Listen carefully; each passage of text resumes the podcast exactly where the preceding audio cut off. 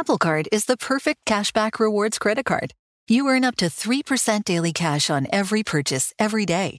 That's 3% on your favorite products at Apple, 2% on all other Apple Card with Apple Pay purchases, and 1% on anything you buy with your titanium Apple Card or virtual card number. Visit apple.co slash card calculator to see how much you can earn. Apple Card issued by Goldman Sachs Bank USA, Salt Lake City branch, subject to credit approval. Terms apply. You know you've got a comeback in you. When you take the next step, you're going to make it count for your career, for your family, for your life. You can earn a degree you're proud of with Purdue Global. Purdue Global is backed by Purdue University, one of the nation's most respected and innovative public universities. This is your chance. This is your opportunity. This is your comeback. Purdue Global, Purdue's online university for working adults. Start your comeback today at purdueglobal.edu.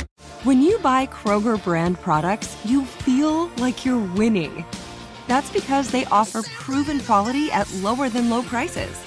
In fact, we guarantee that you and your family will love how Kroger brand products taste, or you get your money back. So next time you're shopping for the family, look for delicious Kroger brand products because they'll make you all feel like you're winning. Shop now, in store, or online. Kroger, fresh for everyone. Look out, it's only films to be buried with.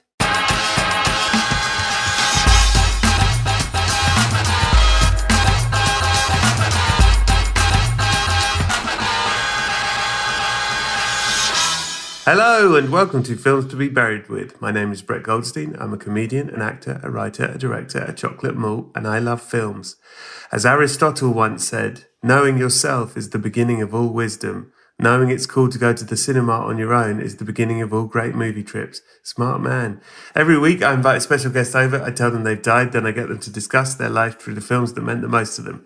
Previous guests include Kevin Smith, Barry Jenkins, Sharon Stone, and even Bed Bambles. But this week, it's the brilliant comedian and award winner and star of his own HBO special, Mr. Leo Reich. Get over to the Patreon at patreon.com forward slash Brett Goldstein, where you get an extra 20 minutes of chat, secrets, and videos with Leo. You get the whole episode uncut and ad free. Check it out over at patreon.com forward slash Brett Goldstein. So, Leo Reich is an excellent comedian who took the Edinburgh Festival by storm and then went on to record his special for HBO. I saw his show live and it was excellent. Definitely worth seeking out, and you can find it on Now TV and HBO and lots of other places. We recorded this on Zoom a little while ago. I think it's a brilliant one, and I think you're really going to love it. So that is it for now. I very much hope you enjoy episode 285 of Films to be Buried with.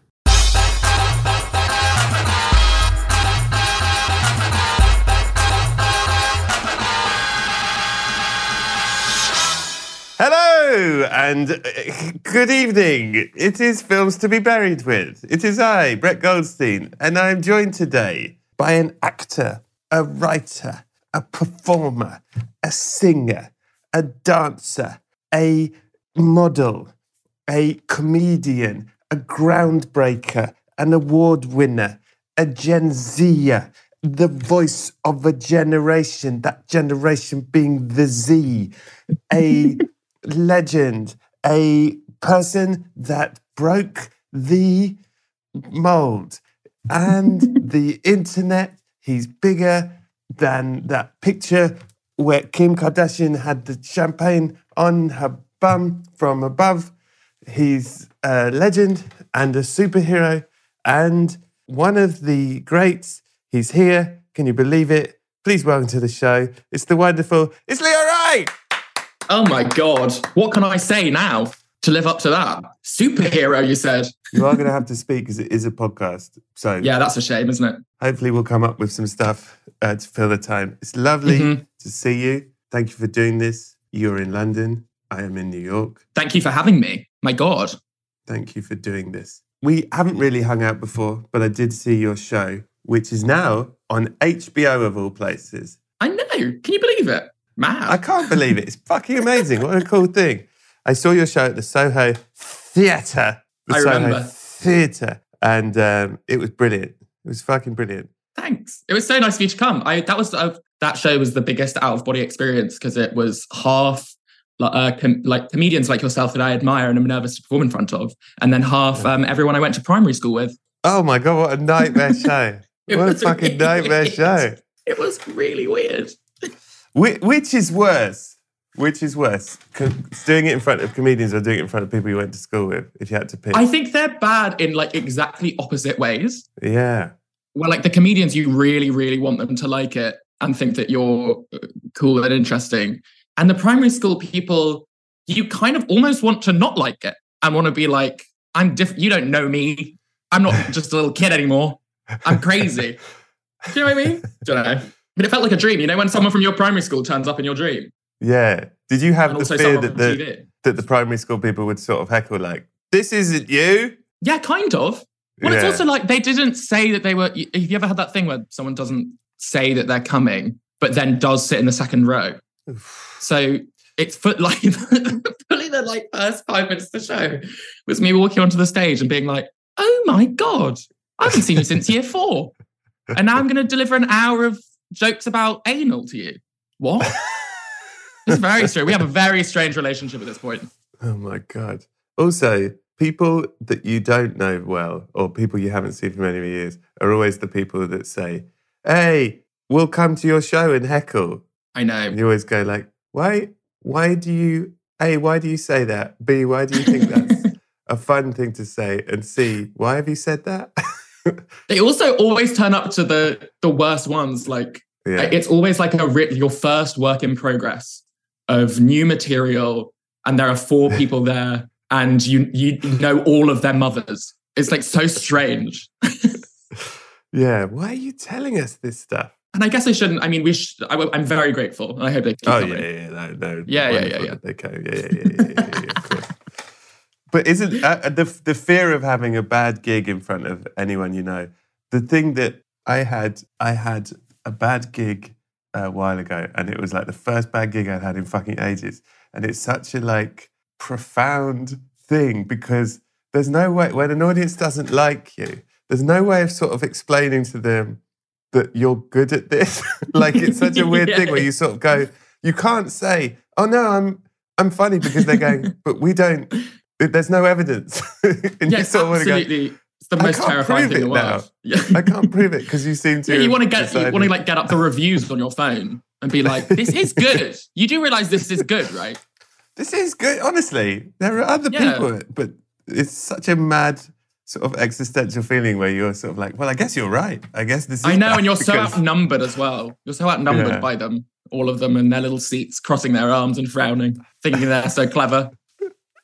And yet you just want to go like, I, I'm replacing you with all new people tomorrow, Yeah, and they'll love People- it. Why not be more like them? that's so funny to shout at an audience. Tomorrow's people are going to fucking love this. Well, also with your show, listen, and I say this genuinely, I can't imagine you ever having a bad show for a number of reasons. Uh, and it's very high energy, your show, and it has music, and it has dancing, and it has singing, and it has, it's kind of so forceful that I can't imagine an audience not getting on board with it. But did you ever have like a, oh my God, bad show? yeah, and that's Oh, very sweet of really? you to say, but that is not. um that's not my lived experience of performing the show. Oh. I wouldn't say it. Was. It's usually. Fu- it usually got fine by the end, but especially when I did it in the states, there was a real thing of like, you because it's all like kind of ironic, Yeah. and it kind it really relies. The whole thing relies on the audience knowing that I'm joking right. and and not is and not that. thinking this is a sort of earnest like confessional show about my Yeah. real life. And I, in especially in the states, it would sometimes take a good forty minutes for people to start No. going, "Oh, he doesn't. Maybe he's not like this." Fucking hell. It's crazy. Sometimes they would clap after um after you, Oh, there's like a lot of things where like there are earnest setups of like there should be more more diversity on Love Island or whatever, and full round of applause. People going, "Yes." what? Oh, Anyway. Yeah, because I think the more I think about this a lot, like I know there are like comedians who like a real sort of low energy, deadpan, sort of throw it all away.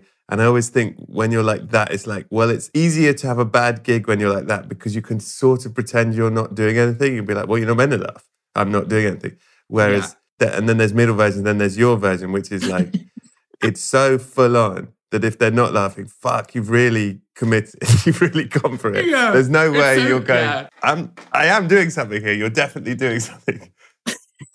Yeah, totally. In Edinburgh, there were a couple because you know that classic thing happened where I got a couple of good reviews really early, and then the late nightmare. show, the latest shows in the month got like booked up by like, and I say this with so much love in my heart, old people, um, who in general don't like Yeah. the show so much. And there's something so devastating about by the end of that show, because I was in a little box, I was drenched with sweat and like panting, having run around for an hour. And the, to, to- for the lights to go down and then come up for the applause. And it's just like a light smattering with like God. very confused faces. Meanwhile, there's like eyeliner running down my face.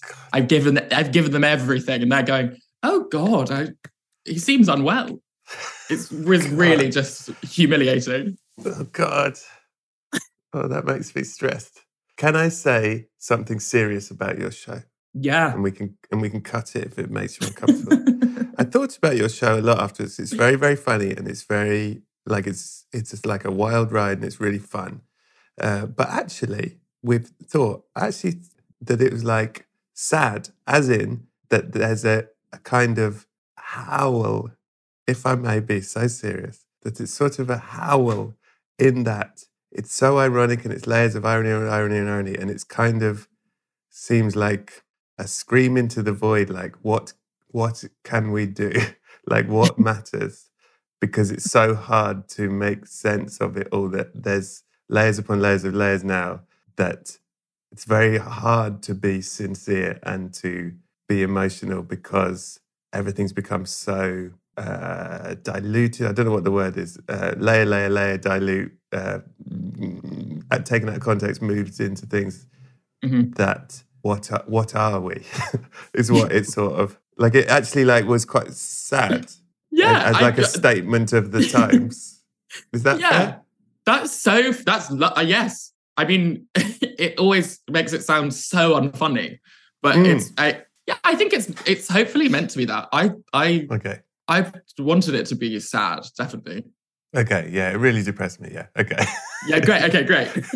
Yeah. great. Because sometimes people, it's the other weird thing about doing it, like so many times, is that people have really weird reactions to it. People would go like, "Oh, it was so great because I have a son your age and he's gay, and that made me feel way better about that." And I was like, "What? that made you feel better about it? Okay, didn't make me feel better about it.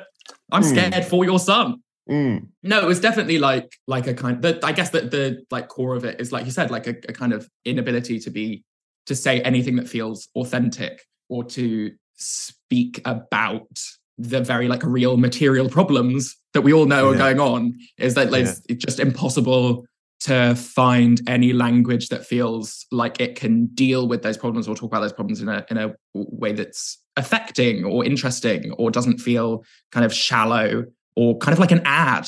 I think that the, I, Yeah. I so much of it was so much of like writing it was like watching loads and loads of ads and taking all the stuff out of ads and being like, this is hysterical. This is an ad Yeah. for like I don't know, like a bank, and it's talking about kind of diversity and inclusion, which simultaneously doesn't advertise the bank and also sort of debases like the language of diversity and inclusion and makes it meaningless. And it's just like watching that stuff. It was especially over lockdown, just made me feel insane. So I felt like I had to run around on stage Yeah. for an hour and scream. I yeah. Well, it, it's fucking great. Yeah. I mean, it really did. It was like a really, really, really fun ride, really entertaining. And then at the end, I was very sad. I went home sad. Good. So yeah, well glad. done. Yeah. That's my favorite reaction. Yeah, I was depressed for a week. So thank you very five stars. Saw your comedy depressed for a week. No, it's brilliant. Are you starting a new one? Are you mid a new one? Do you feel incredible pressure of a new one given the massive success of the first one? Are you just Um, having a I, time? I want. I haven't started a new one, Okay. um, but I, I think I don't know. I've been talking to other comics. I wonder how. I, how do you feel about it? I feel like I want to make it really different to the first one, and that might take a really long time. Interesting. Yes, I think. Uh, well, do you know what? If I may, serious answer. Yeah. I think that's brilliant and do exactly what you want. And you're an artist and continue to be an artist and follow whatever thing you want. I think there is a strange reality often with critics, I think, where basically if you do something different, some of them will be like, "Well, I I liked the other thing." They'll Yeah. they're just going to compare it to the other thing, and that's it. Just basically ignore whatever anyone says, because then if you also do the same but more, they'll say it's the same but more. Yeah, it is weird. Comedy reviews are so strange. That's a whole. That's a. That's another podcast. But that's Yeah. what are they up to? Don't know. What, what are they doing? It's every single one has some something baffling in it. Some. Yeah. You're, they- I've never read a single review of a comedy show where I haven't been sort of baffled at at least one point by what they've chosen to say. yeah. It's like with anyone, anyone who talks about comedy, I will not name the person. There is someone in comedy that I know lots of people that like slag this comedian off and they go, he's rubbish. And I go, well, he's not. Like he takes the roof off. He does Yeah. exactly the job of a comedian. I've been in the room. He's an amazing comic. You might not like it, but he is a good com- There's no, how can you, you can't. Look at the roof coming off. When it's like when people, I always get really annoyed when people are like, um, "That's not comedy." Like, as the the reviewer's like, "That's not Yeah. actually comedy." It's like, well, Yeah. well, it is. Might be like bad. You can say it's bad. yeah. It's, But it it is is comedy. comedy. We are all watching it, and it's comedy. Yeah. You know what? It's it feels like a kind of like I don't know. It feels like people think they're doing something really clever by going. Actually, te- actually, if you really think about it, that's not comedy. It's like, well, actually, I did think about it, and it is. Yeah. I sort of went to see it thinking it was comedy and I laughed. Yeah. So so you haven't started a new thing. Like it's a big deal. You obviously built that show you did for a long time and it has been a huge thing. Have you let go of it? Are you done with that show? Is it was that a, a joy to let go of having done it for so it long? was a joy to let go of. Right. to be honest. Well, also because I was because because it's first show. It's like classic first show thing where you uh, pretty much every joke you've ever written is in it, or everything that you thought was good enough to say on stage is in it. And I think that the, there's at least one joke in the show that I think I probably wrote when I was 18, and I'm just like, that is enough. We can't be saying that. I'm an adult man now. I don't want to be say- I don't want to be saying the words that an 18 year old boy came up with professionally. That's so strange. Also, it's helpful because the special came out on this like 16th of December. So I think something about the year ending, and it's Mm. like new year. I'm done being a comedian. what next? Teacher? Yeah. I don't know. Something. Could be. Could, Could be. be. Not saying no. That'd be nice. Well, there is something I forgot to tell you actually. Go on. And I was thinking this when I first, well, hmm, when we first logged on and I, we were setting up. I probably should have told you then, because I, ma- I did make a note of it as well. Hold on. Mm. Um, oh, you've died. You're dead. You're kidding. No, I'm actually not. You're dead fully. Fuck. Yeah. That changes a lot of my plans. How did you die? Um, I walked off something because I was on my phone. Oh, right, like a pier or a a pier. bridge. Yeah, a, a pier. I walked off a pier because I was on my phone doing so. I was sort of engrossed in um, looking at Mm. the names of the people who'd viewed my story. I think probably. Wow. So you were what, Oh, like yeah, like you you're in Worthing. You're in Worthing Pier and you They left a little- yeah. they left a little gate open and you were like looking down at your phone, just walked off the end of it. Yeah, but at least now I get to have um, on my gravestone. He died as he lived, walking along Worthing Pier. Looking at his Looking at his Insta stories. Looking at his own Insta stories. Yeah, his own Insta story. I would say, actually, I would, I'm going to come out as saying that by far the person whose Instagram stories I view the most during the day is my own. I'm Yeah. constantly checking back in at my own Instagram story. Sort of, I, ju- I think I try and do that thing where, do you ever do this where you're like, what, like, you, you try and almost forget that you've posted it and be, and try and uh, look at it with, with the fresh eyes of a stranger. Being like, what would I think of me? How often do you chuckle to yourself looking at your own Insta story and say wistfully, that's brilliant, that is. all, all the time all the time i'm also i also sometimes if i'm having a sort of like um crisis of personality i'll just scroll through my own instagram page to sort of remind Right. myself sort of what i'm like yeah, your successes. and all that. yeah, that's great. So you fell off Worthing Pier. Was the tide out? You just smashed into some rock. Tide was out, yeah, so I hit rock. Yeah, fuck. Jesus. I know. It, didn't, it wasn't even a dramatic splash situation. It was just full like thud. Well, I think it was rock. more dramatic because of the rocks, to be honest. But yeah, I, I don't. The sound was different. People didn't notice for a while. Yeah, you know when like a ball hits wet sand, Oof, that kind of like oh, that's thwack. horrible, actually. I know it's so humiliating to die with a thwack as well. It's like, come yeah. on. Eesh, those rock. Well, God, that's tragic. But I mean, it really helps the sales of your special. Just yeah, and really, know I is the point of being alive in a way. Yeah, yeah. do you do you do you worry about death? No, I actually don't. I worry about, and, and this is going to be so profound. Go preach. I worry about being alive more than dying. Yes. So I, I'm going to stitch that on a t-shirt.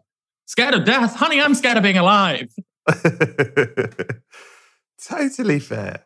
Very I scary. like- The death, death will be a huge relief to us. I mean, to me, and to I imagine many members of my family and close friends. Um, just get it done. Do you know what I mean? I'm so Mm. overwrought. I'm so anxious.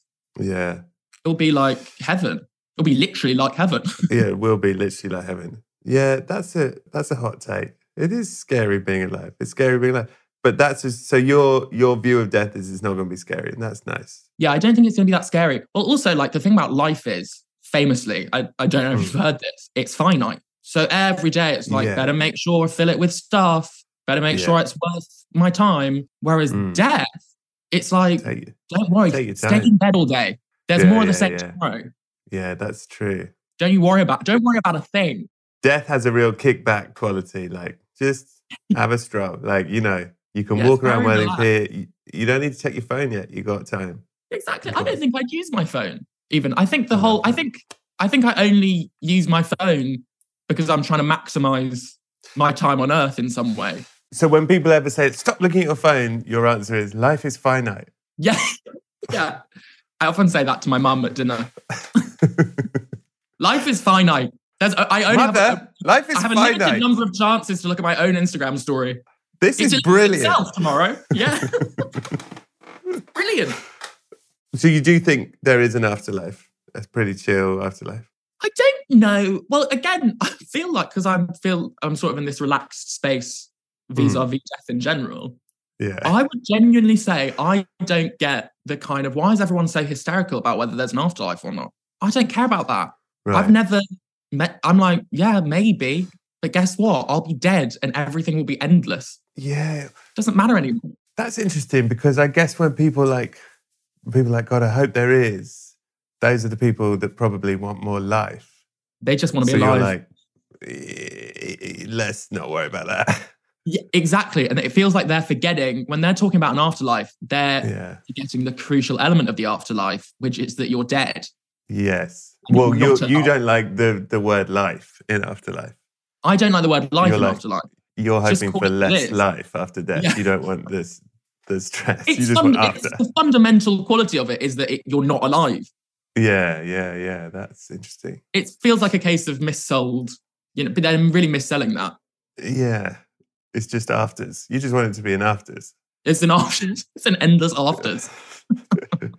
just everyone fucking mumbling on pills. Yeah, yeah, Uh, yeah. But Yeah, not at the paranoid phase yet. Yeah. Well, good news, I suppose. In a way, depends. There is a heaven, but Oh, it's like an afters and the good bit. And it's filled with your favorite thing. What's your favorite thing? um, food. Right. Oh, it's food. It's like a it's like a giant buffet, but like COVID free. Just a huge buffet.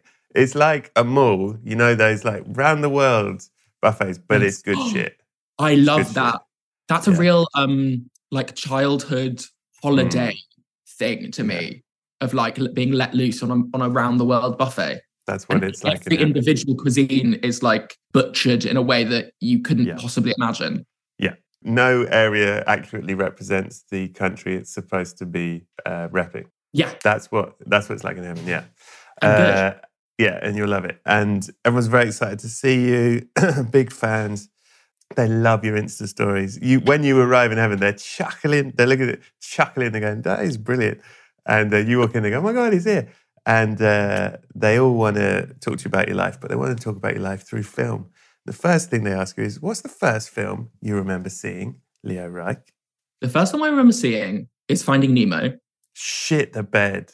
Yeah, That is a hardcore first film. it's a hardcore first film, and I remember it. I'm not. It can't be the first film I saw because I think I must have been like four or five.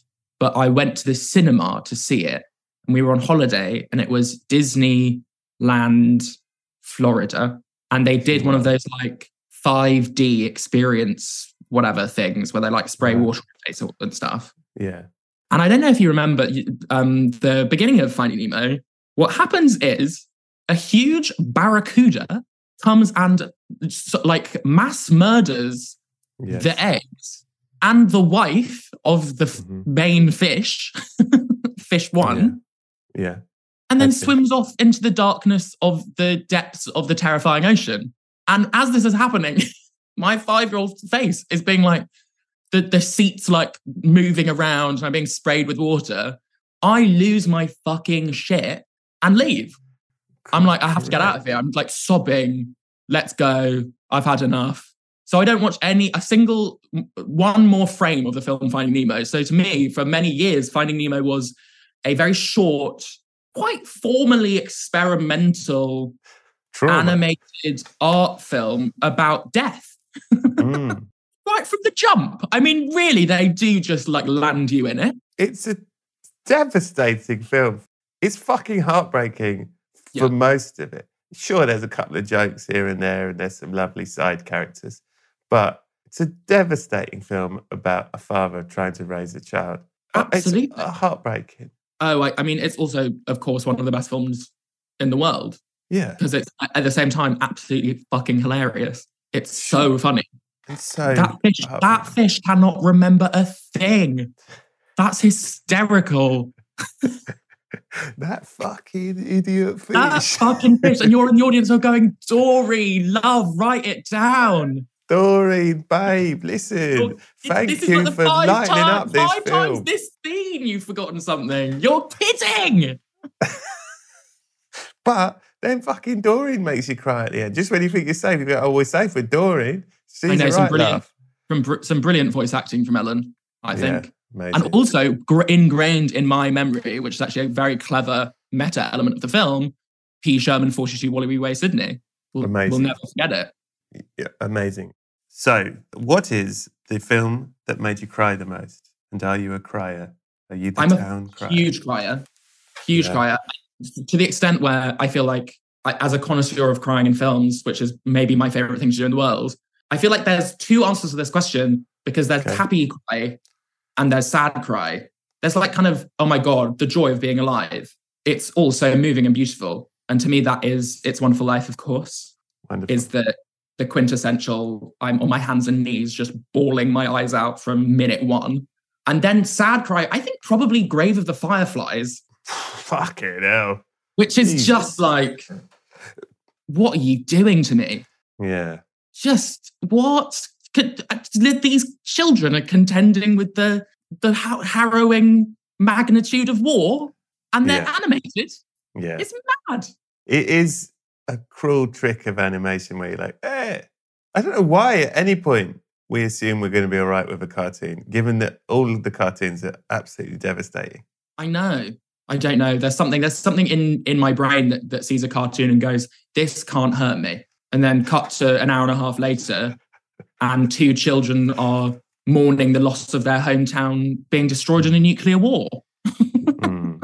Have you ever seen When the Wind Blows? No. Have you ever seen When the Wind Blows is a film uh, by the man who made The Snowman, and it is a, a British film about uh, a, a lovely, very sweet, lovely couple living in their house, and a nuclear bomb goes off in the distance, and very slowly over the course of the film, they die of nuclear poisoning, and it is fucking horrendous. And it's just them going like, "Oh, we just make, make a nice cup of tea," and one is like, they start sort of coughing, and I feel quite, I feel quite tired. it's fucking unbelievable. You The do think? I mean, that is the kind of stuff you're getting pitched at an afters. Someone is like off their head and going, "Yeah, I just want it. I just want it to be about the mundane decay. Yeah. Mhm. And it's a metaphor for how life, in a way, is just slowly dying. And you're like, oh, God, who are you? Did I meet you at the club? And I he goes, I made the snowman. And they go, oh, fuck, that was a hit. Okay. Yeah, what were you doing at GAY then? Aren't you old? what is the film that made you cry? No, what? We've done that one. What is the film that scared you the most? Do you like being scared? I love being scared. Do you like being scared? I love being scared in films. Yeah, in films. I love it. I don't know why. Yeah. I guess a little, I don't know. But um the thing that I I think there was there was like a moment, you know, when you start watching scary films and it is like genuinely gutturally terrifying because you haven't like learned the tricks yet. Yes. So every single one gets you. And weirdly, the thing that got me the most was the opening sequence of Scream, which is, of course, an absolute, look, probably in my top 10 favorite films in general. Definitely top five horror films, probably top five comedies. It's so funny. But that first scene is like really scary with Drew Barrymore being chased around her house by the ghost Yeah. face man. It's a psychotic. fucking great set piece. I watched it again recently. Holds up. That is like a masterpiece. Ten minutes. That is. So good. So when her Yeah. boyfriend's on the porch, oh my God. Yeah. I remember watching. I also, uh, to add to it, I watched it on a plane, which is terrible in general. But also the the fact that it scared me so much, and I was on a plane Yeah. and I was watching it on the in a tiny screen on the back of someone's seat. It really Okay. still, I was like, oh my god, someone turn the lights on on this plane. It's too dark. Everyone, open your windows. Everyone. Yeah. Genuinely. Fuck. It's great. Good answer. Apple Card is the perfect cashback rewards credit card. You earn up to 3% daily cash on every purchase every day. That's 3% on your favorite products at Apple, 2% on all other Apple Card with Apple Pay purchases, and 1% on anything you buy with your titanium Apple Card or virtual card number. Visit apple.co slash card calculator to see how much you can earn. Apple Card issued by Goldman Sachs Bank USA, Salt Lake City branch, subject to credit approval. Terms apply.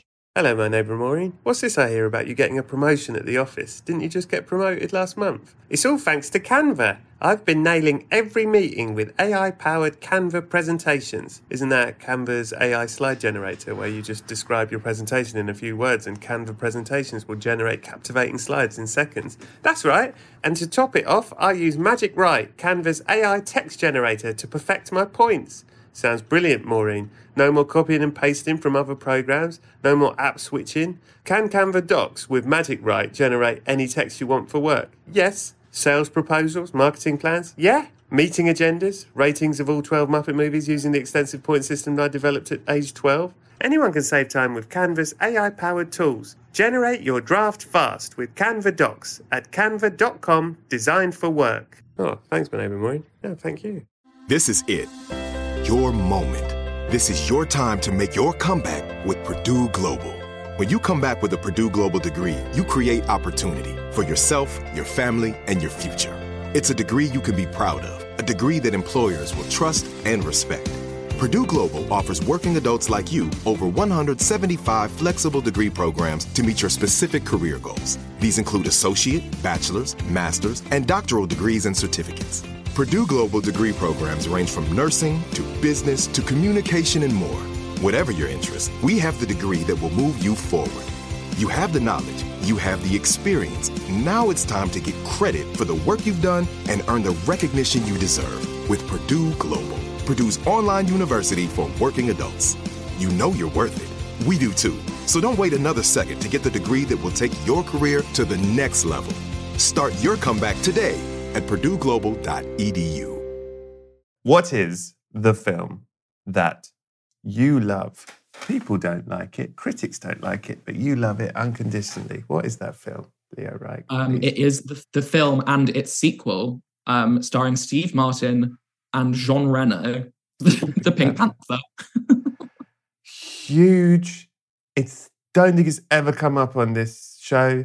Please tell me everything. I am a Steve Martin fan till I die. Love him so much. Please talk to me. I don't- think we have memory hold it as a as a culture. What I will say about the first Pink Panther film, and I've Yeah. actually spoken out about this previously because I feel very passionate about it, um, is that Beyonce is in that film, and Right. performs an original track Right. that is not available anywhere online, but is so good called A Woman Hmm. Like Me. It's the production value is so high. Steve Martin is doing, is just giving his all to every second of offending French people, both in France and across the globe. Jean Reno is there for God knows what reason and also signed on for a sequel. It's crazy. It's a crazy little film. Every joke is like kind of the worst joke you've ever heard, but in a way where you're like, oh my God, I can't believe they put that in. You know, when you like at the fringe, you go and see like a student sketch show and you're like, Yeah. this, this is objectively, this is the worst thing that's ever happened, like on a quality le- level. But in terms of how much joy I'm feeling from the top of my head to the bottom of my body, this is the best piece of art that's ever been created because you're having a laugh. I'm having a laugh. The material's so bad that it's circled back to being kind of boundary. to make Yeah. Beyonce, like to, honestly, to make Beyonce stand there while while Steve Martin goes into a there's a bit where where Beyonce has to react to Steve Martin going into like a recording studio that he thinks is soundproof and then farts really loudly and then comes back That's out funny. and she has to like act like she hasn't heard it. And if you just look at like rem- just sort of see that from the third person for a, a tiny bit and go, that is Beyonce from That's funny. being famous fame, Yeah. and she's doing that. Smell the fart acting. Wait, listen. A man going into what he thinks is a soundproof booth and farting is objectively a very funny idea. It's That's brilliant. That's brilliant. Listen, also, people were like, how dare he do Pink Panther, the great Peter Sellers? I, I, I may be so bold as to say the original Pink Panthers ain't that great. Dare I say it? We're not talking about flawless masterpieces. They're quite boring. Totally, and it's also like, Dare I say oh no, you're dead. You're you're you've made the Pink Panther look like a joke. It's like, yeah, yeah, of course. That's the whole concept of the Pink Panther is that yeah. like stupid stuff happens all the time. Are we going mad? Yeah. What is the film that you used to love, but you've watched recently and you've gone, "Oh, I don't like this anymore. Thank you very much. This is hard because it's not happened to that many things. I think there's two sections. Half of them are like, oh no, I found something out about the production and now it's creepy to watch this. Like Blue is the warmest color, Yeah. like Manhattan, Yeah. like that kind of thing, Mhm. where you you watch it and you're like, oh no, yeah. I wish I didn't know all the information about this. And then the only other ones I can think of are like really, really teenage boy films where that are made for teenage boys. And there's a period of being a teenage boy where watching like Reservoir Dogs is actually the like you, you feel endorphins that have yet to be described by science. Or like you're watching Batman Begins and your jaw is on the floor because you can't believe the genius concept of I think they're putting poison in the water in that film or something. Doesn't make any sense. Yeah. But at the time, you're like, whoa, that's so clever. And then you go back and it's not that I don't like Reservoir Dogs now. I still think it's good. It's not that it doesn't hold up. It's just that it's like it's not hitting my Mm. nervous system in the way that it did when I was 15 years old, or watching like Django Unchained, being like, Hmm. this guy is the the cleverest man who's ever lived. He's taken a story about history and he's changed parts of it. Whoa. And he says, it's, everyone's so rude. Everyone is very rude. You can't very, believe it. very very rude. Yeah. I remember, I really remember going into school the day after I watched Pulp Fiction and being like, guys, you will never guess what? I discovered a really hidden gem last night. It's basically this art house classic about how violence is, is really fun to watch. that is it. Fuck. Interesting. Tell me this, Leo Reich. What is the film that means the most to you? Not the film itself, could be shit, but the experience you had around seeing the film will always make it meaningful to you, Leo Reich. Please. Well, this is my first repeat answer because it's it is it's a wonderful life, oh, and I okay. Can't. We're watching the Pink Panther again. Yeah, it's a, it's a wonderful life, which I watch every Christmas Eve with my family and Mm. grandparents who come from Wales. And there's a thing in it, there's a specific moment in it where he goes, where George Bailey goes to the school dance. And um, you've seen him as a kid, and you've seen Mary, his love interest, also as a child in the candy store. And she whispers in his ear, George Bailey, I love you till the day I die, because he's got a trick ear and he can't hear what she's saying. And this is four minutes into the film. I'm already just shed so many tears that it could flood a country. I'm barely listening to the dialogue anymore. I'm just heave sobbing. But there's a moment where in the flash forward where he goes to the school dance and this guy comes up to him and he's like, Oh, George, would you dance with my kid sister? It'll give her the thrill of her life. Like that kind of thing. And then the camera, and he's like, oh, I don't want to dance with her, blah, blah, blah. and then he stops mid sentence because he's seen her across the dance floor. And there's this shot of her face. And it's the first time Donna Reed appears in the movie. And she is lit like she's an angel. And it's like just the strings swell and she smiles and she stops talking to the person she's talking to. And it's like incredible. And every time that happens, my granddad makes this noise. and it's just like the most beautiful thing in the world. Ah, shit, man. Ah, shit. You gonna make me She cry. appears, Shit. she appears, and, my, and it's like, all right, on cue, my granddad goes, oh, That's so sweet. yeah, because he's so overwhelmed by her beauty and the romance of the moment. Okay, well, you got that answer correct. Well done. Great, Well thank done. you.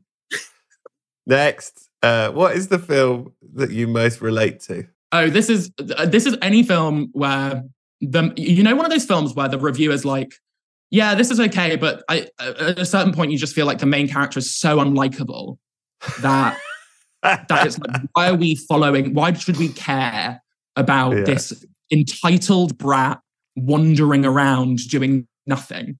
yeah. And I'm like, it's me. It's me. Oh my God, it's me. It's me in The Worst Person in the World. It's me in Tiny Furniture. Uh, It's me in Frances Ha. It's all me. yeah. Any Okay. of those films. Also, another one was uh, anything. I really like watching a film where you're like, that is the perfect representation of everything I hate about myself. So, like, Rushmore was a huge one for me. Watching Rushmore as like a 15 year old and going, oh my God, that's what I'm like. Yeah. Just unbearable. the most sort of yeah. precocious, like nerdy, but like entitled and like, I don't know, just irritating, kind of like self-aggrandizing delusions of grandeur, thinks you're thinks he's an adult, is is like writing a play always. That was so me at the time, just always sort of like telling people that I'm writing a play. Have you written a play? Yeah, I've written a play. Are you going to put on a play now? Is that what's next?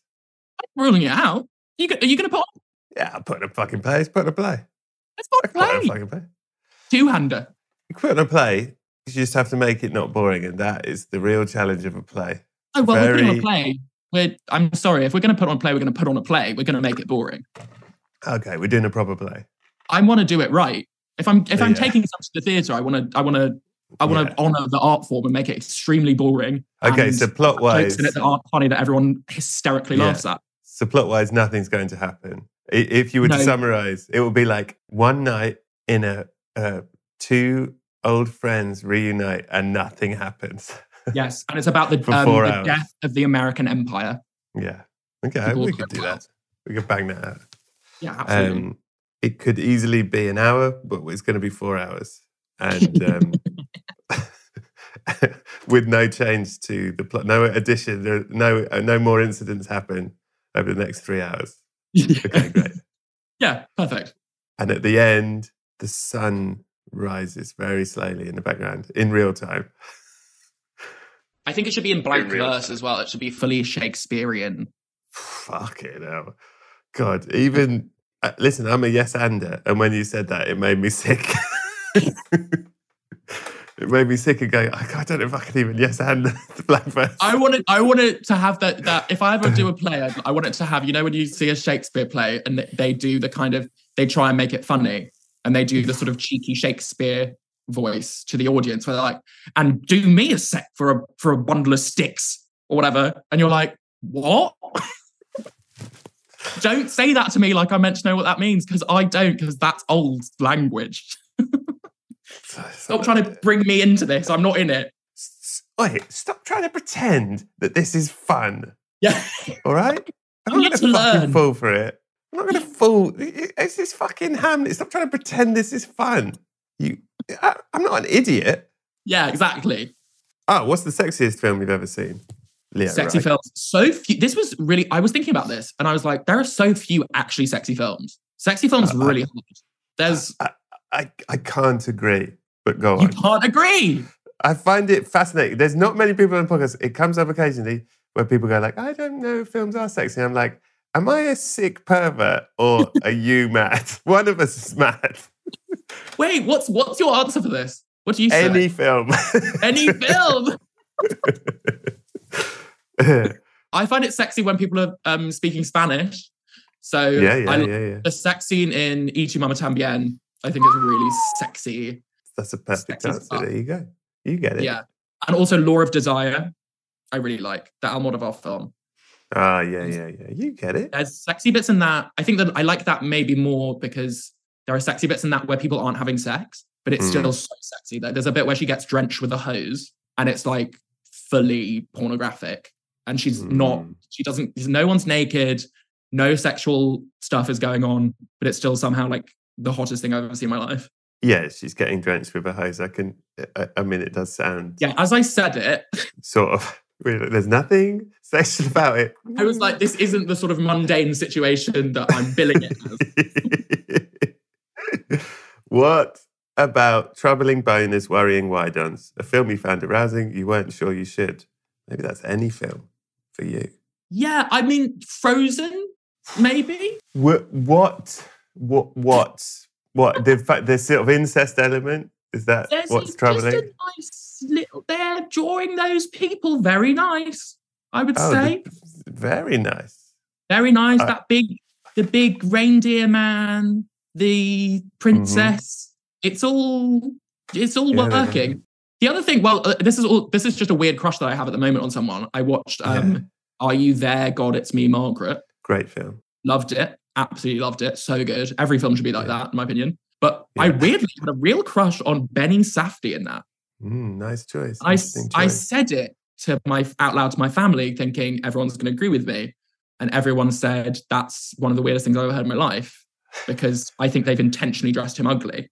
Uh, but then he's a good dad and this sweet man. He's kind and he's trying. You know, he's Mhm. gentle and he, he's rugged. He's doing stuff in the garden. You know, he's trying. in the garden, he's getting a little muddy in the garden. Yeah, he's getting hosed down. That's your thing. well, I think for someone who doesn't think films are sexy, you really got this correct. I don't. I don't think that, that. I don't think films aren't sexy. I just think it's like really hard to get it to do it right. Like Mm. there's it, I, there's rarely a film where I'm like, this is genuinely they've nailed the sex. Have this. you uh, seen Out of Sight with No. J Lo and George Clooney? No, that sounds Get great. on it. I'm gonna get on it. Well, this is the other thing. The other thing that I think ruins sex in movies for me is when people are too hot. If the actors Mm. are too hot, Oh, like if you're well, looking, at the, gonna the work Mar- this is why the Marvel guys, whenever like a Marvel, I, and it's why I can't really, I haven't seen that Sydney Sweeney, um, Yeah. Anyone but Glenn Powell thing. you. Anyone but you. Anyone but you? Because I'm like, if I saw either of these people in real life, I'd turn to dust. yeah. it's not real. It doesn't make sense to me that you're. It also with the with like that male physique, you go. Some part of my brain goes. I can't sleep with this person. This person spends all their day in the gym. They don't have time to sleep with me. Yeah. Yeah. I've wondered that about that is a fair concern. Yeah, it's like a really big timetabling issue. I think involved. Mm. There's a scheduling conflict every day. You're having a scheduling conflict. That's not Mm. a healthy relationship. Yeah. oh, I can't come to dinner tonight because I'm doing an ab workout and having athletic greens. Yeah. No, I want to eat something with loads of butter in it, Yeah. with someone then kind I of a, a, I don't a good four notches more ugly than that. I don't think Glenn Powell is the one for you. I think Benny Safdie is a safer choice. I think so. Can you break it to Glenn Powell? I will, and he's gonna be fucking furious, but I know. I'll let him know. It's important not to lead him on anymore. I know. I'm just, yeah. I'm really sorry. What is objectively the greatest film of all time? This is also so hard. Obviously, hardest question in the world. You say "Singing in the Rain," right? That's the that's the house answer. Oh yeah, that's the. House I think that's pretty good. I think that's like the that's probably the best answer. In hmm. the mix, I would say All About Eve, maybe. Nice, very nice. But the, the only thing about that is like there's it's I feel like the best film ever has to look pretty sexy. Mm. Like you have to be able to like draw to mind like a classic image. Yeah. And All About Eve, though it's like I think probably the best acted and maybe one of the best written films ever. And it's also very Hollywoody, which feels right for this question. I'm not conjuring a, a frame. I can't see. I can't see the mise en scène, Brett. You know you what don't I mean? have posters it's not, of any frame from it on your wall. no, you yeah, exactly. And whereas something like Bridge on the River Kwai Beautiful, or Lawrence of Arabia, beautiful. you go, you could have every single frame is a is a dream. Lawrence of Arabia is fucking great. Yeah, go on. There's no joke. I I, I want at least Hmm. one joke, probably. I think there is one joke in Lawrence of Arabia, and I can't put my finger on it. I'm sure there's like an early bit where he's being charming, where he says something vaguely humorous. Yeah, I'll go with that then. I'll say Lawrence of Arabia, even even Great. though it's sort of I'm sure does, deeply problematic in a, a myriad ways. But the bit where the, the what that one transition where they have the match and it turns into the sun. Yeah. Guess what? I'm sobbing again because that's that's incredible. yeah. the fire of the match turns into the fire of the sun. Are you kidding me? Imagine coming up with that. They must have been jumping for joy. By the way, in our play, that's Yeah. what happens at the end. One of us lights a match, and then the background is a real time sunrise, real time, and it takes an hour, and we sit in silence. That's genius. If we can pull that Yeah. off, we'll have done a really fine play. We'll have done an actual play. Yeah, which is kind of the ceiling for doing a play, I think. That's pretty much as Yeah. good as it can. We did a play, is pretty much you can all, all you can say about doing a play. Yeah. God, they really did a play. I was very bored. Uh, what is the film that you could or have watched the most over and over again? And if this is a Hmm. repeat, that's okay. It's well, it is probably It's a Wonderful Life because I watch it every year. But what the one that I'm always like, oh, stick it on is um Four Weddings and a Funeral. That is a fucking great film Four Weddings and a Funeral. It's so Mm. good. It's, the so best. good. It's so well written and structured and directed and acted, and it's fucking funny. It's really good and kind of It's also undervalued. Yeah, because of everything that came after it. It's got a little bit of everything. Yeah. Yes, like I really, I'm a huge fan. The bit where Kristin Scott, Scott Thomas is wearing a black satin slip dress in, she's in a room in a in a Scottish castle. She's wearing a gold bangle for some reason on her like bicep in a fashion that Mm. I've never seen before or since. And she tells Hugh Grant that she's always been in love with him. Is j- just the most amazing, painful, powerful Yeah. like earnest scene also in the middle of a rom-com to do such an earnest no jokes in that scene Yeah. it's just it's just this kind of side character being like by the way i'll always agree to press because i'm i'm deeply in love with you and i know you don't love me back and it's like oh fuck yeah in there honey Yeah. It's like uh, Chloe in Smallville. yeah There's something about Four Weddings and Funeral, and I think it's Mike Newell. There's something about it's like this is a fucking classy film as well. Like it feels like something about the way it's shot, and it feels big and not cheesy. There's something very like it's quite cool. It's a great film. like the style of it the kind of clothes and the haircuts it's all like shabby enough Mm. you feel like they're real people in a way that in the later Richard Curtis films, you're like, you've done shab, like shabby is the point, but Right. you've paid a billion pounds for that turtleneck jumper. Whereas in Four Weddings, it's like you truly picked that up in a vintage shop and Yeah. You look like a like a guy I know. Hugh Grant weirdly looks like a guy I know in that. A, Interesting. a hot guy that I know. For sure. Sure. Ah, Sure, yeah. sure. No With a one's guy. with the looks. Yeah. Uh, Don't get me wrong. yeah. A fuckable guy. Yeah, that's it. It's sort of not know him. glossy, right? Yeah, I Yeah, met it's not glossy. It's not Yeah. glossy. And people's hair is bad. Like their hair is like fully bad as some of those characters. Mm. And they felt wear stuff that doesn't really fit. And the weddings are like nice, but they're not clean. It's like they're in a big marquee and you can see like bits flapping off the marquee. It's still a really nice wedding, but it's not Yeah. like, oh my God, they, they clearly have a production team making sure that that bit doesn't flap. Yes. I mean, It's got flappy bits. That's what makes it. Flappy bits. It's the flappy bits. And then at the end, she says, Is it raining? I haven't noticed. Great. Job done. Incredible film. And he reads Stop All the Clocks in the middle. Yeah, fuck. And that was huge. And now that's a Huge. very thing that happens a lot. They did yeah, that put W.H. Auden on the map. yeah. No one cared before. And also, she's so in love because it's really raining. Yeah. Like it's not even it's not like a drizzle. It's not spitting like it is a torrential downpour. Boring. And she hasn't noticed. Like that's love. That's real, It's true.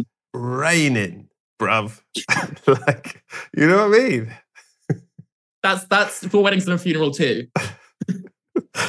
What is the worst film you've ever seen? Let's not be too negative, please. But what's the worst Uh, film you've ever Not seen? Not be too negative. I have such vitriol. well, So many oh, films. I'm a real Go on. hater. Oh no. Well, I feel like that, again, there's kind of two ways a film can be bad. It can Yes. be bad because it's like this is badly made, the acting's bad, the script's bad, you know, the Yes. room style, or like Highlander 2, whatever. And you kind of have a laugh watching it, but it's not it's not super serious. It's like, oh my God, these people made a bad movie because they, they're not really good at making a movie. And then other films are bad because they're like evil.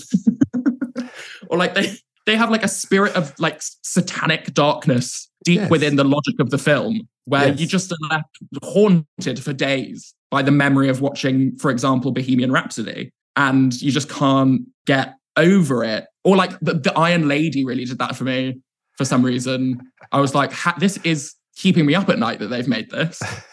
But the one one film that really is the pinnacle of both bad in both ways to me Mm. is I don't know if you caught the film Sucker Punch when it came out. The Zack Snyder dreamscape girls in a in an asylum being very hot Mhm. and fighting. Mm-hmm. No, I haven't actually seen Sucker Punch. truly, and my experience was probably the best cinema experience I could have had because it was after school. I was maybe 14 and I was having this like weird sort of psychosexual relationship with a boy in my school. And we were sitting next to each other and he was fully feeling me up through the whole film. So I should have loved it. Yeah, this I should have great loved it. out. And yeah, I was so turned off by the character development on screen that it made the whole experience really just traumatic. Were you like whispering, I'm so sorry, these backstories are making me flaccid? The Uh, one thing I will say about Sucker Punch, which I, I sometimes go back to just sort of make myself feel more, I guess, calmer in this job, is I watch it, I'll, I'll watch the trailer and I'll remind myself, they let him make another film after this. Someone Really? let him do that. Many films, mm. many, many films after he made True. I really recommend it. It's absolutely insane. Every sequence is somehow bad in like seven different ways, but like ranging genuinely from like morally reprehensible to just like looks ugly and everything in between. And you just you just can't believe it. And they really pack a lot in as well. There's like a lot in Mm. there. There's a World War One sequence. There's a samurai sequence.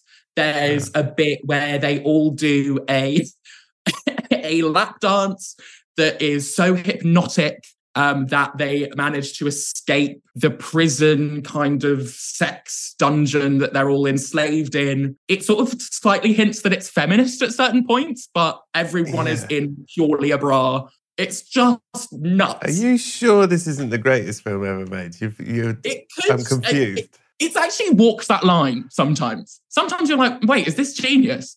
And then one of the characters will say one of the lines that they've written. And you go, no, no, it's not oh. Well, you're in comedy. You're very funny. You're a bloody award winner. What's the film that made you laugh the most, Leo? Reich? This is a really like this is a basic answer, but unfortunately, I do think that it is just true that the funniest film in the world is Bridesmaids Uh, for me. it, it is. It It's hasn't so been funny. beat. It hasn't been beat since. I don't think. I don't think so. Mm. I don't think so. I just really, and I've seen that film maybe 20 times, and every single time I'm like, and it's really entered my vocabulary in such a big way that I will do the intonation of, oh, Helen knows the owner, just just every day of my life. The rhythm of it is so in me. It's so great. Yeah, Bridesmaids. Yeah, it's fucking great. There's one thing that annoys me about Bridesmaids. Can I speak on that? You you can speak to this. Can I speak to this? Can I speak to this issue? There's one thing that annoys me about Bridesmaids. It's the only flaw in an otherwise perfect film. Um, is that when she is leaving Jon Hamm's house and she gets stuck on the gate, Gate.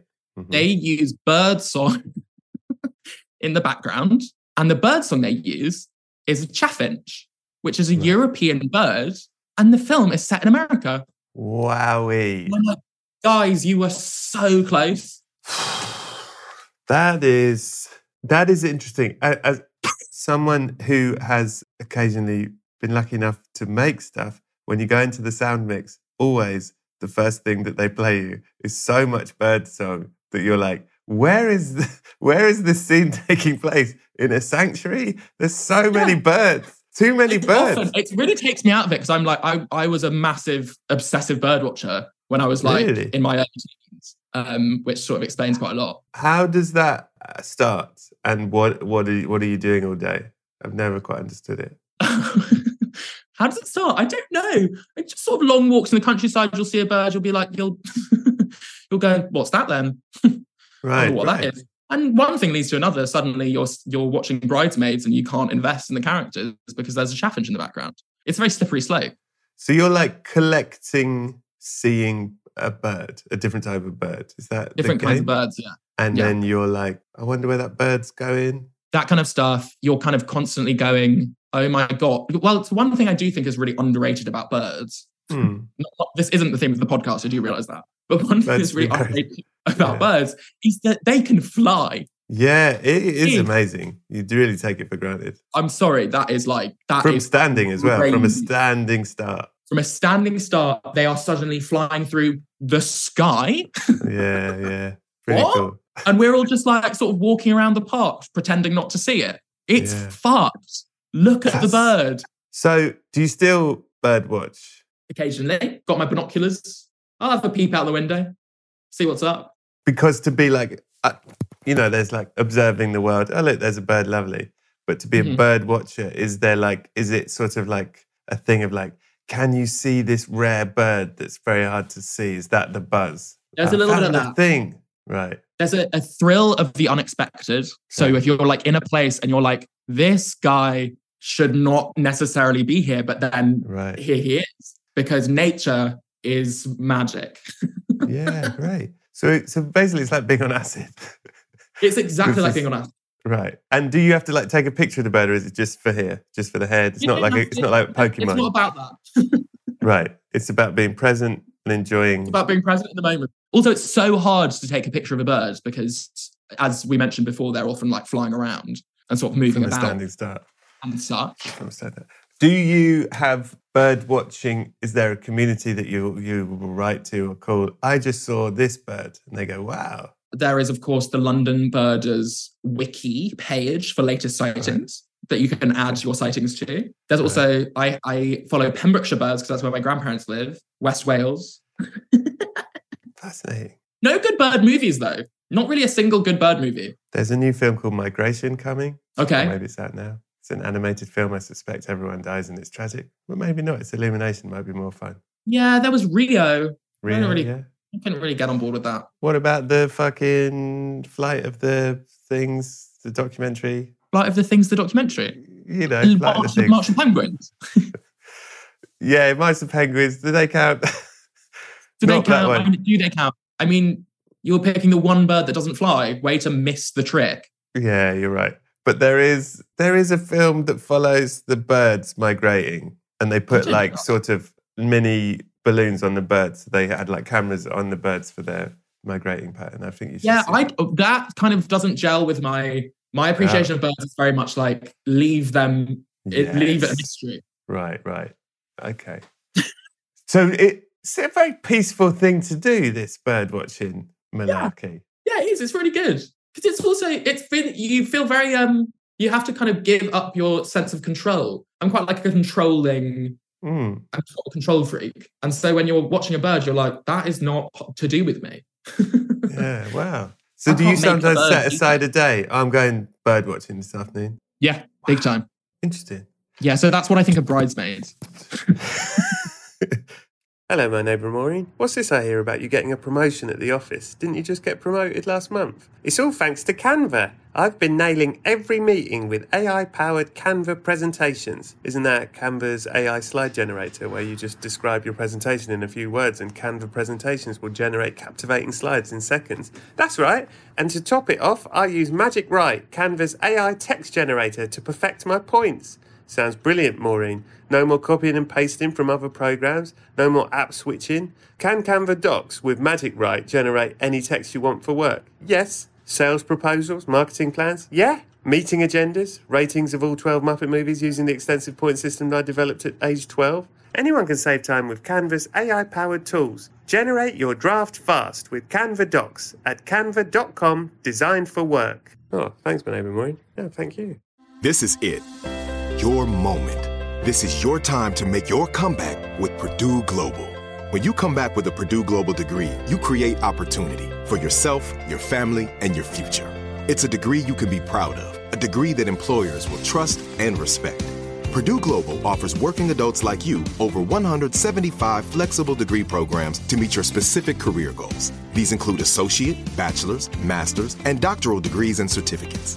Purdue Global degree programs range from nursing to business to communication and more. Whatever your interest, we have the degree that will move you forward. You have the knowledge, you have the experience. Now it's time to get credit for the work you've done and earn the recognition you deserve with Purdue Global, Purdue's online university for working adults. You know you're worth it. We do too. So don't wait another second to get the degree that will take your career to the next level. Start your comeback today at purdueglobal.edu. Whether you're a savvy spender maximizing your savings with cashback rewards, a thrifty rate watcher seeking the lowest interest, or a travel enthusiast looking for extraordinary perks, Kemba Financial Credit Union has a visa to complement your lifestyle and unique needs. Apply today at Kemba.org to unlock a limited time 2% cash back on purchases and pay 0% interest on balance transfers for an entire year with a new visa from Kemba. You deserve a card that works for you. Restrictions apply. Offer ends June 30th, 2024. Leo Reich, you have been an absolute delight. However, when you Come was on. walking along Worthing Pier, looking at your your Insta stories, and you were doing a little game with yourself, you looked away for a bit, and you and you thought, imagine, you thought to yourself, imagine I'm just a guy, imagine I'm just a normal person, and I and I know nothing. And you look back down at your Insta stories, and you shook your head wistfully, and you said, "This is fucking brilliant." and you chuckled and you chuckled, you're looking at it, and you walked straight off the pier. They'd left the gate open because they were fixing something. The tide was out, and like a ball landing on wet sand, you your face went straight through a rock. It was it was dark, and I was walking around the, the beach with a coffin. You know what I'm like. I was on my holidays, and uh, and I go, "Eesh, what? Uh, that's a mess. What's that?" And I go, "Oh no, that's not. Oh, is that voice of a generation, Leo? Right? Uh, who Oh will speak? God. Who will speak for that generation? oh my god!" And I and I turn around. There's people wailing, people wailing because the, they don't know who will speak for them. And I go, "I'm Yeah. sorry, guys. I'm sorry, guys." And they go, "But remember." That special was so good. He never has to follow it up now. And they went, Oh, you're right. And they all started clapping. They felt better. And I said, And remember, now he'll never write a play. And everyone went, Oh, this is great news. This is such great news. And uh, and I said, Help me, help me with this. And we had to sort of get you off the rocks, but you were like stuck in some of the rocks. So some of the rocks coming with you, having to like smash up bits of your body. Anyway, get all of you in the coffin. It's Yeah. rammed. It's I'm rammed. sorry, it's very busy in there. There's only really enough room for me to slip one DVD in the side for you to take across to the other side. And on the other side, it's movie night every night in the round the world buffet made by the man at the beginning of um, Eat, Drink, Man, Woman. And one night it's your movie night. What film are you taking to show the food people in the food court when it's your movie night, Leo Reich? Food people in the food court will be treated to a beautiful, potentially, depending on the time of year, anachronistic showing of It's Wonderful Life. I think it's got to be done. Go, when Donna Reed appears. Yeah. Leo Reich, what a delight. Is there anything you would like to tell people to listen to, watch out for, or any such thing with you coming up? Uh, not really. Just the special. It's still it's the the kind of endless hell of releasing something silently to streaming. Um, yes. Is that it's still very much available to watch. Do watch it. It's a laugh. it's very good. It's very very. It's good. on um, it's on HBO Max in mm-hmm. America in the United States of America. It's on Sky and Now TV in the United Kingdom. And it's also in, in Australia, but I can never remember kind of why or how. but it is. if that's kind of your thing, you're in Australia. If your thing is being Australian and living in that country. It's also, I think, I think it's available in I want to say Norway because I'm getting a lot of Instagram DMs in Norwegian, oh, unless yeah. that's something else. But I don't know what it would be because I haven't that. done anything else. I think you should look into that. Leo, I've enjoyed this immensely. Me too. Thank you for your time. Thank what you. Fun. Thank you so much. Have a wonderful day. Good day to you, sir. So that was episode 285. Head over to the Patreon at patreon.com forward slash Brett Goldstein for the extra 20 minutes of chat, secrets, and video with Leo. Go to Apple Podcasts, give us a five star rating, but write about the film that means the most to you and why. It's a lovely thing to read, it helps numbers, etc., and it's very much appreciated. Thank you so much to Leo for doing the show. Thanks to Scroobius Pip and the Distraction Pieces Network. Thanks to Buddy Peace for producing it. Thanks to iHeartMedia and Will Ferrell's Big Money Players Network for hosting it. Thanks to Adam Richardson for the graphics, Lisa Lydon for the photography. Come and join me next week for another cracking guest. Thank you all for listening. I really hope you're all well. That is it for now. Have a lovely week. And in the meantime, please, now more than ever, be excellent to each other.